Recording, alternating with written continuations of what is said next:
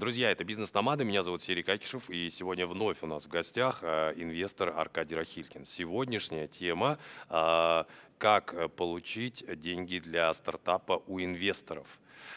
Начнем с простых вещей. Нужно ли прочитать какие-то книжки на, в начале своего пути? Вне зависимости от возраста, когда ты решил стать стартапером. Приветствую, Серик. Спасибо, да. что пригласили. Э, конечно, главные книжки, которые нужно прочитать, это свои любимые книжки и своих любимых авторов, потому что стартапер без видения, без знания литературы, музыки, фильмов, он никому не представляет интерес. Самое страшное – это сухой, неинтересный человек. Поэтому я бы порекомендовал как? Открытое лицо, эрудиция – и незацикленность на чем-то одном. Безусловно, это шутка. У всех стартаперов есть образование, они все читали учебники, прочитали венчурное инвестирование, но скорее это подходит, например, к фондовому рынку. Если бы вы меня спросили, как научиться работать на фондовом рынке. Да. И тут, да, монографии, технический анализ э, фундаментальный анализ, формула, как рассчитывается, то есть э, прибыль к обороту и так далее. Здесь это очень все важно, но вы же спросили меня, как привлечь деньги, а это все-таки больше для начала психология. Очень. Я еще раз повторюсь, э, начинать надо не с книжки, а безусловно нужно уметь презентовать себя. Я скажу, наверное, крамольную вещь, если в течение трех минут вы не интересны человеку, дальше можно не продолжать. Это сэкономит время и ваше, и э, людей, которым вы презентуетесь. Время, безусловно, очень дорогой и важный фактор, но больше сэкономит боль от собственных амбиций. Потому что произвести впечатление на людей – это очень важно для многих. И если это не получается, э, человека будут мучить сомнения, он будет сомневаться в собственной компетентности, а это не так. Почему? У впечатления очень много составляющих, и в частности среди них открытость. Один из наших гостей, Алексей Ли, э, рассказывал о том, что э, в какой-то момент, они, правда, уже прошли э, определенные раунды, и сейчас в более серьезный уровень привлечения инвестиций. Он понял, что работа его как одного из фаундеров стартапа 70% времени это вопрос фондирования. Так ли это? Я сейчас сразу с самого начала туда чуть дальше перескочил. Безусловно, потому что после ангельского раунда, к сожалению, нельзя остановиться. Как только заканчиваются деньги, а, в принципе, все встает. С чего платить зарплату, в особенности до тех пор, пока не появился раунд A, когда уже у стартапа не появляется продукт, который реально продается на рынке и генерит какие-то деньги. Потому что есть же понятие внутренний стартап. Например, какая-то компания, у нее абсолютно успешно делается некий бизнес, но э, выделен отдельный проект, который становится стартапом. И вся компания начинает работать на него, из нее выгребаются деньги, финансируется новый проект, и в какой-то момент понимают, что невозможно без денег извне. И в тот момент, когда привлечены деньги извне, очень важно не остановиться, а постоянно вести эту работу. Поэтому, да, я соглашусь с вашим предыдущим гостем. А, как только прерывается финансирование и между раундами проходит достаточно много времени, а, начинается головная боль, что делать дальше. Давайте теперь еще раз назад. Я сегодня, с вашего буду немножко не в чистом хронологическом порядке. Мне кажется, так будет понятней. А, friends, а, fools, а, family, друзья, семья, дураки. Первые люди, которые в тебя поверили и дали, не знаю, тысячу долларов, 500, 10 тысяч тебе, чтобы ты хоть что-то сделал. Дальше бизнес-ангел. Всегда ли нужен бизнес-ангел? Иногда может быть так, что за потрясающе короткий промежуток времени вырастает тот продукт, который уже можно выбросить на рынок, и он всем нравится. Такое бывает. А, такое тоже бывает. Э, и примеров этому немало. Э, допустим, тот самый знаменитый Адам Нейман, который изобрел модель Viverk, и несколько раз обманул всех своих предыдущих инвесторов, более того, и такого инвестора, как SoftBank, величайшего инвестора да. нашего времени. Тем не менее, снова сумел э, привлечь деньги, и люди в него поверили, и у него не прошло достаточно много времени на это. После бизнес-ангелов раунд A. Нет, Или нет, нет, неправильно? Нет, нет. А, до этого pre-seed и seed, почему? Надо что-то сид. посеять. Да, да, да. То есть, э, Я как-то раз и сразу и давайте именно на этих двух э, раундов э, ограняется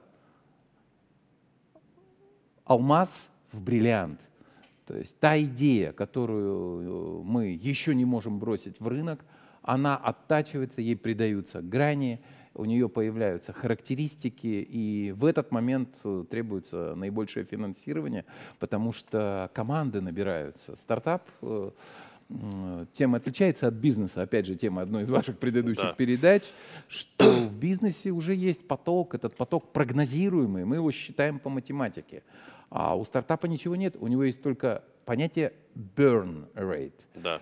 И это понятие, сколько он сжигает денег в месяц.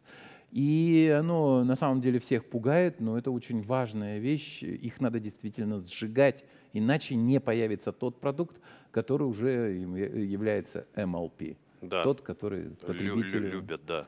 который потребитель полюбит. И когда мы доходим до раунда A, Вот на раунде A это он по-прежнему относится к ранним, ранним стадиям, но уже на раунде A этот продукт есть. Уже по нему начинает генерироваться первые продажи, первый тракшн. Более того, я могу сказать, что зачастую профессиональные венчурные фонды, они очень неохотно рассматривают э, ранние стадии. Все, что идет дальше, от B и далее, это уже считается второй фазой. на вашей энциклопедической памяти, связанной в том числе с корпоративным финансированием, 20 лет уже, да, вы в этом были. Да? А вот если говорить о буквах алфавита этапов э, финансирования, кто дальше всех прошел? A, B, C, D, E, F, G, H. К сожалению, я не могу вспомнить такую информацию. Но мне но- кажется, до, до какого-нибудь Y были и такие, кто доходили. Но я точно э, рассматривал и смотрел компании, которые были на D. Да, Да, то есть это уже достаточно далеко. Почему? Потому что сейчас все-таки все ускоряется. так. И, к сожалению, или к счастью, миру нужны быстрые. Победят этот мир быстрые, а не большие и неповоротливые. И отсюда для чего нужно ждать следующие раунды финансирования, если можно э, договориться э, со стратегическим инвестором, что зачастую происходит. У нас ведь мир технологических гигантов, Да, то есть на самом деле Google, Amazon, Apple, э, те же Facebook, э, это компании, у которых постоянно идет мониторинг рынка на предмет стартапов, даже не соответствующих их основной деятельности. Они вкладывают и в сельское хозяйство, они вкладывают в биотехнологии, потому что уже они могут позволить себе ре э, инвестировать э, ту часть гигантской прибыли, которую они получают, и это чуть ли не основное направление деятельности. Но э, на самом деле, с другой стороны, это и чуть хуже. Почему? С ними конкурировать практически невозможно. Маленький стартап, э, который занимается, например, доставкой еды регионально, ну как он может конкурировать, если одновременно с этим Amazon купил The Whole Foods? да. И всем понятно, что это гигантское количество денег будет направлено, а также система менеджмента и видение основателя, э, так сказать, э, Амазона. Очень интересный вопрос э, по поводу того, что э, очень многие э, стартаперы или там инкубаторы, которые э, с ними в процессе взаимоотношений находятся, говорят, слушай, давай-ка не будем пудрить мозги и строить розовые замки. Сразу работаем под, страте- под стратега. Это нормально? Э, Это очень интересная э, мысль и зачастую одна из самых успешных стратегий. Почему? Мы понимаем, что мы потратим определенное количество времени и привлекаем промежуточных инвесторов, точно понимая, что вот такой маленький пазл пока еще пустой вот у данного большого и э, опытного холдинга. Да. И эта стратегия, она очень дальновидная. Она, безусловно, может быть не такая креативная и творческая, но мы же говорим о том, что бизнес — это все-таки ну, про деньги в том числе. Да. Нам приятно делать что-то хорошее, нам приятно делать мир лучше. Но, безусловно, основная цель бизнеса – это все-таки приносить отдачу на вложенные инвестиции, и поэтому акционер должен быть счастлив. А, сегодня расскажу вам о Жусан Толе. Это приложение для кассиров, интернет-банкинг и посттерминал. Вы принимаете платежи и продаете товары с помощью QR. А, оплату картой или через QR с минимальной комиссией от 0,8%. Э, а, управляете онлайн своим счетом в Жусан Бизнес, платежами в приложении для кассира и продаете в кредит и рассрочку. А вот это, кстати, новые возможности для ваших клиентов. Вы им продаете в рассрочку на 12 месяцев или в кредит на 24 месяца. Все это в Жусан Толе. Подробности и ссылка в описании. Мне кажется, пусть это даже попахивает в определенной степени романтикой, потому что футурологи все-таки говорят о том, что там ну, с десяток корпораций будут контролировать э, весь мир уже совсем скоро. Будет ли место для э, этих самых романтиков, которые попытаются стать новыми гигантами? Мне кажется, да.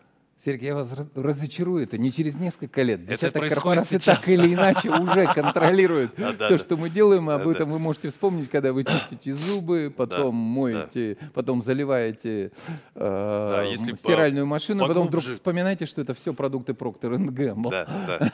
А, ну, на самом деле, в этом нет ничего страшного, потому что таков мир уже второй и последний э, стадии капитализма империализм, как было в знаменитой книге да. э, Ленина сказано. Но э, эти корпорации, они уже надгосударственные становятся. И в этом смысле проблема-то не у нас, потребителей, а проблема у государств, как их контролировать и заставлять платить налоги, где бы они ни находились.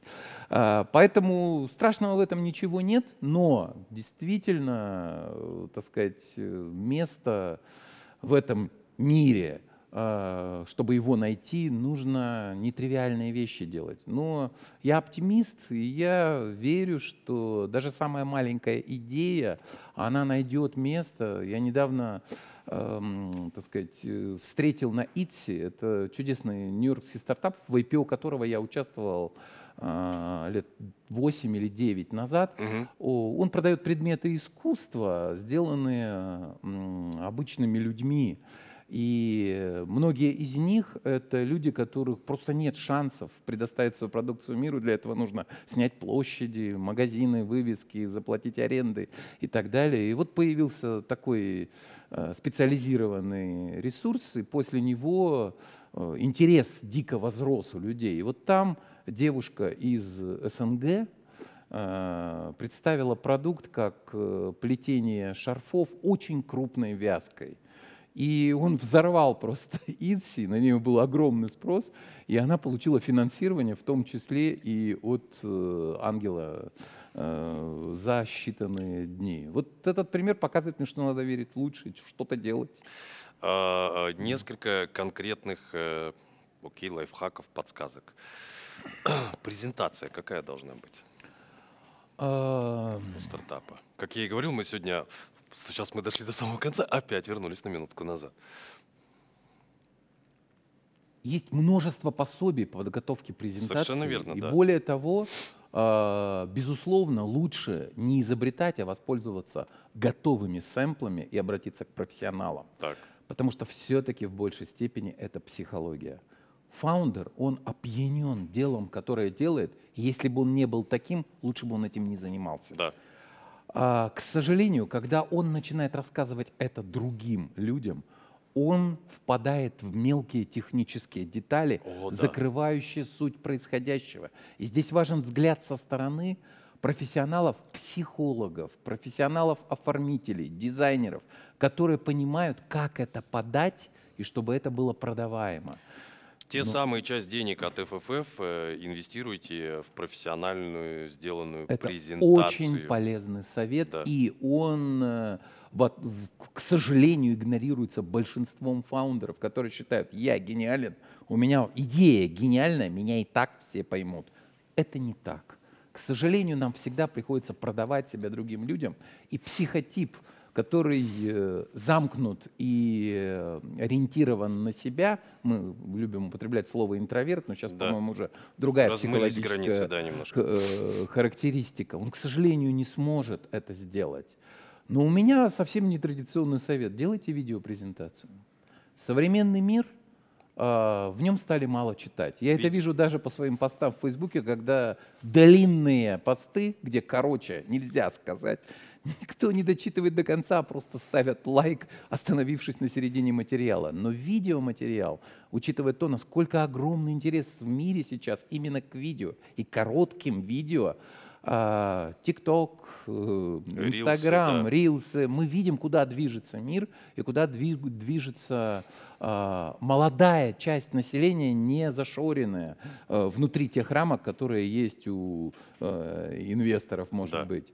Сделайте видеопрезентацию, и в ней максимум нужно говорить 3 минуты, а может быть и того меньше. Почему? Там можно вложить эмоции, там можно передать настрой. И э, как бы то ни было, люди почувствуют вас и вашу харизму, ну, если она есть. И когда этот материал вы будете готовить, а, вы сами а, поймете одну очень простую вещь. Мы, кстати, Салтанат это, по-моему, делали а, об ее проекте. Я просил ее прямо здесь, в студии.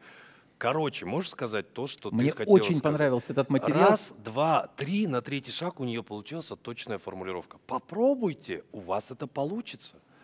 Между прочим, вы ее изменили по языковой среде. Да. И в этом была фишка. Почему? Потому что когда ты говоришь на чужом, пусть и очень хорошо, но на чужом языке, ты формулируешь очень лаконично и точно. Поэтому нам нужно следить за собой, потому что долгий словесный поток, он утомляет собеседника. Поэтому больше нужно магию, включать харизму. Второй вопрос, и потом будет третий, наверное, завершающий сегодняшний выпуск. А, Азбука для стартапов с точки зрения инвесторов. Сейчас сформулирую. М, э, Нужно ли, точнее, я, я знаю уже ответ, но вы, во- возможно, в него э, включите новые какие-то грани. Не бойтесь того, собственно, стартап это и есть, он потому и стартап. Это вы продаете с самого начала свой проект и в доле в нем. Или, помните, мы об этом говорили? Должен сказать, э, это не так очевидно, хотя ответ мы знаем. Стартап создается именно для того, чтобы продать его другим людям. Это не бизнес.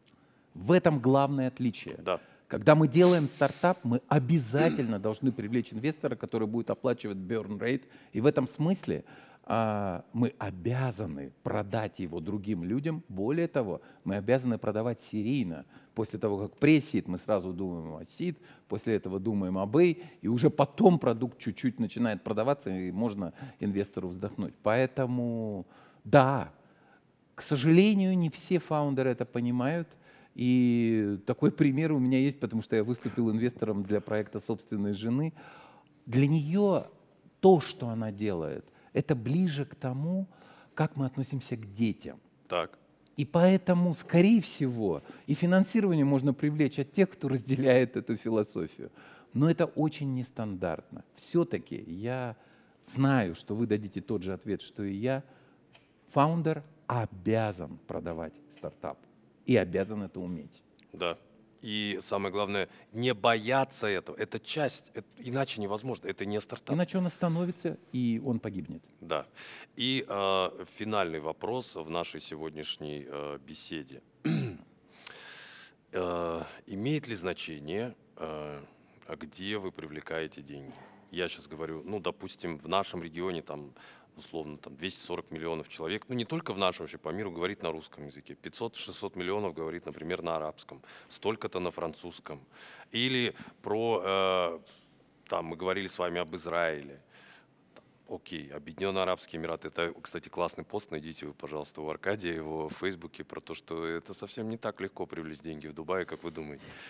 Или, не знаю, лететь сразу в Соединенные Штаты. Есть какой-то вот, может быть, универсальный ответ для первого шага?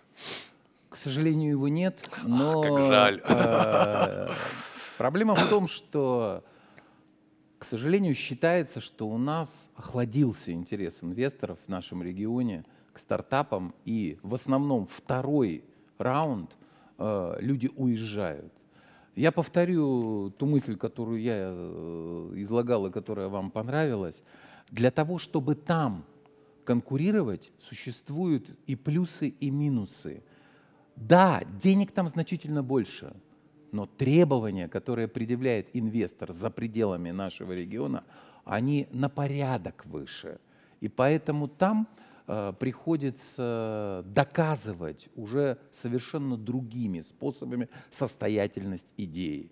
Но возникают и другие числа. Количество населения, количество, эм, в принципе, идей, да, да. и бизнес-среда, она вся более или менее упорядочена. Всегда понятно играть там, где правила наперед заданные. Но с другой стороны, люди, которые создали и выжили там, где очень конкурентная и еще и неопределенная бизнес-среда, ну, я думаю, они нигде не пропадут. Это показывает интерес том, что Казахстан стал э, второй или третьей компьютерной IT-меккой, при которой наши ребята запросто конкурируют там, где раньше заказывали проекты белорусским командам, украинским, российским. И это показывает то, что выросло поколение э, молодых ребят, которые хотят что-то сделать и хотят выйти в этот мир. Играл в викторину с старшеклассниками. Из 10 человек четверо мне сказали, что хотят стать разработчиками. Не хотят, они уже разработчики которые самостоятельно изучили, кто-то даже питон, и продолжают, собираются продолжать в этом направлении. Я хотел бы сказать, э, что это все прекрасно, э, но нам же жить не как в мультике Валли, да. в котором мы будем сквозь э, пленку ездить на каких-то аппаратах, и нас будут кормить через трубочки. Еще раз, придумайте прекрасный формат новой кофейни. Задайте что-то интересное, где у вас будет собираться определенный сегмент людей, способных заплатить за это деньги, и представьте это миру. Ну и обязательно удача улыбнется. Да, я бы еще привел пару примеров, раз уж мы как-то с вами говорили об аграрной стране Казахстана. У меня даже была одна идея. С удовольствием ее дарю тому, кто, может быть, захочет реализовать. А, Курт замечательный, э, прекрасный продукт. Невероятно. А, сделайте его таким. Я пытался, у меня не получилось э, с э, тетеньками из зеленого базара, чтобы он мог быть условно закуской под янтарный напиток, такой, чтобы он был. Вот он таким не делается, в смысле его так транспортировать невозможно. А, а может быть, надо сделать какой-то аппарат, который будет его при ресторанах э, э, тут же вживую делать. Или совершенно интересная история, когда человек из абсолютно корпоративного финансового мира, ну, наверное, в силу того, что его отец занимался животноводством всю жизнь, открыл проинвестировал достаточно успешно и потом, правда, быстро продал, потому что понял, что продукт очень быстро продается, он не готов идти дальше расти, мясно, мясную ферму. Вот, то есть да, вариантов много. Не обязательно, чтобы это было что-то связанное напрямую с IT. Хотя в итоге все так или иначе будет. Ключ мы знаем, масштабируемость. Да. Мясная ферма – это корма, это нужно в 4 часа вставать, проверять. Э, и, в общем-то, это требует в том числе и тяжелые физические. Я труд. сейчас рассказал о двух бизнесах, не стартапах. Хотя в них зачатки стартапов есть, и вот Аркадий об этом сейчас. Э, на самом деле, э, даже исходя из того, что вы сказали, э, национальная кухня казахская, она очень интересна во всем мире, и на нее есть большой спрос. Просто почему-то никто не хочет это делать и экспортировать. Многие мои друзья в России все время просят привезти им казы. Я говорю, так что, к вам не возят? Он говорит, слушай, ну нету, просто прийти в магазин и купить казы невозможно. Вот пример.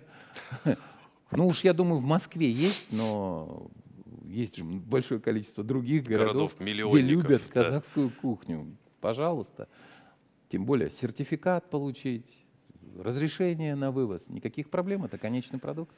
А, вы прошли а, очень простая вещь, немногие знают, а, квадрант э, у Роберта Киосаки, вы учились, потом, давайте лучше вы об этом, да, то есть вот этот вот путь до инвестора. Я объясню после этого мой финальный вопрос, он неожиданный. Я всем рекомендую э, эту почему-то всеми считающуюся такой детской книжку, я исключительно всем рекомендую а, именно эту часть всей трилогии «Квадрант денежного потока» у Роберта Киосаки, хотя бы потому, что он, преподавая ее, стал миллионером. Да. А, это уже достойно внимания. И вот этот квадрант, он очень четко распределяет людей по типу отношения и по возможности генерации денежного потока. Не рассказывать дальше? Э, Ну, давайте коротко вдруг напомним. Это же... э, Там есть люди, которые да. работают, продавая свое время. Далее есть люди, которые уходят во второй квадрант и основывают что-то, причем они могут работать на себя. Но там интересная вещь, что они нанимают сами себя, управляют своим временем, но капитализации на этом невозможно сделать, потому что собственный ресурс конечен. Да, Третий квадрант самый важный. То есть во втором люди становятся свободными и умеют генерировать э, денежный поток сами для себя. В третьем самое важное, ты управляешь уже не собой и не непосредственно подчиненными тебе э, людьми, ты управляешь уже большими корпорациями, в которых самое важное это процессы и финансирование. Ну и, и самый... только потом. И только потом э, есть четвертый квадрат, в котором не нужно ничего, кроме навыков управления чужими деньгами. Это инвестиционные. И зачастую мне очень нравится, когда блогеры или э, малознакомые личности в Инстаграме начинают рассказывать, вот я вчера начала и генерирую поток, э, э, я сразу начинаю всем объяснять, что давайте отделять э, э, реальную жизнь от телевидения. Да. Они разные. Да. Это невозможно. То есть, пройдя только все четыре квадрата, вы понимаете, какие на самом деле свойства у денежного потока. Да. И не научившись управлять сначала собой, во вторую очередь другими людьми и процессами, вы никогда не сможете рулить сразу деньгами. Почему? Потому что ключевое здесь слово. Вы сделали выбор, вы взяли чужие деньги, дальше вы за них ответственны. В этом суть. И инвестор, который берет чужие деньги, у него э, возникает кратная ответственность, за которую он отвечает в том числе и своей репутацией. Поэтому четвертый квадрат – это, безусловно, мечта у всех, но мой совет – попробуйте себя хотя бы во втором. Да. Маленькое дело, близкие друзья, но это уже свобода, при которой не нужно продавать час своего времени работодателю. Да. Это уже много. Да. Так вот, мой вопрос. А Вы, ну, из лично э, мне знакомых э, инвесторов, один из немногих настолько увлеченный, а, в том числе проектами, которые, где вы выступаете, там, например, лид-инвестором, или вообще рассказывая о других проектах. Вы, наверное, ну, как мне кажется, к сожалению, в меньшинстве. Вопрос, не было ли соблазна, ну, я не знаю, сделать что-то э, самому? Это не будет же для вас шаг назад? Э, На самом деле... В области музыки, э, допустим.